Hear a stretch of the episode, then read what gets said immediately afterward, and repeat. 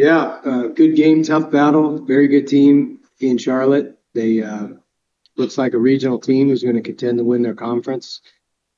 Uh, just, you know, passing the eyeball test, watching them on film, we knew they were very athletic, and we're going to mix and match and, and challenge us with a lot of different looks out of the bullpen.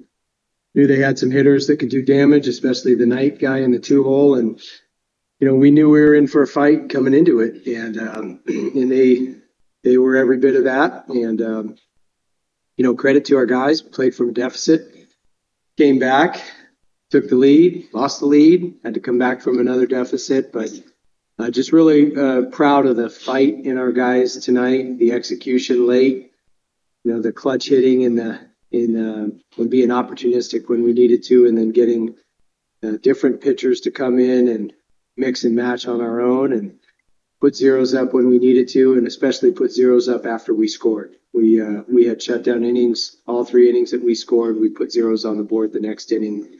That was a big deal, but had some some really good individual performances tonight.